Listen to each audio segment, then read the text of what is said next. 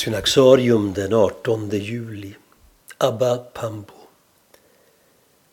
Man sa om Abba Pambo att hans utseende var som en ängels och att hans ansikte lyste, liksom Moses, så att ingen kunde se honom i ögonen. Pambo hörde till den första generationen av ökenfäder som tog intryck av Antonius den store. Hieronymus kallar honom öknens mästare och han inbjöds av biskop Athanasius till Alexandria. Även den framstående kvinnliga asketen Melania berättar att hon träffade Pambo. I öknen övade han ett liv i fasta bön och arbete, ögonfallande för en nutidsmänniska, men helt ordinärt för öknens människor vid denna tid.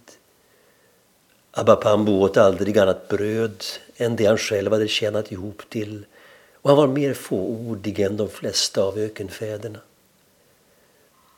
Det första ord hans lärare gav honom var inledningen till psalm 39.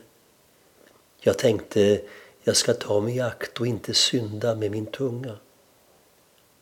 Abba Pambo svarade, det räcker för idag och gick sin väg för att begrunda ordet. Sex månader senare återvände han redo att fortsätta sin lektion. Det finns en berättelse om hur en romersk änka kom till Pambo med en gåva bestående av hundra kilo silver.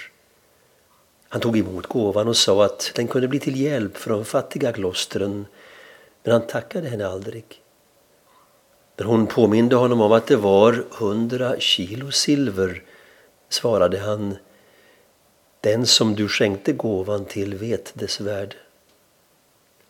De svar och de råd Apapambo gav människor var ofta kärva men klingar av Guds vishet. Kanske var det just de ord han i sin fåordighet yttrade som fick munkfadern Benedikt att i sin regel ge bröderna rådet att vara återhållsamma i sitt tal eftersom det heter att den talträngde undgår inte synd. När Avapambo en gång besöktes av patriarken Teofilos av Alexandria bad bröderna honom att säga något till ärkebiskopens uppbyggelse. Varpå Pambo svarade Blir han inte uppbyggd av min tystnad kommer han inte att bli uppbyggd av mitt tal heller.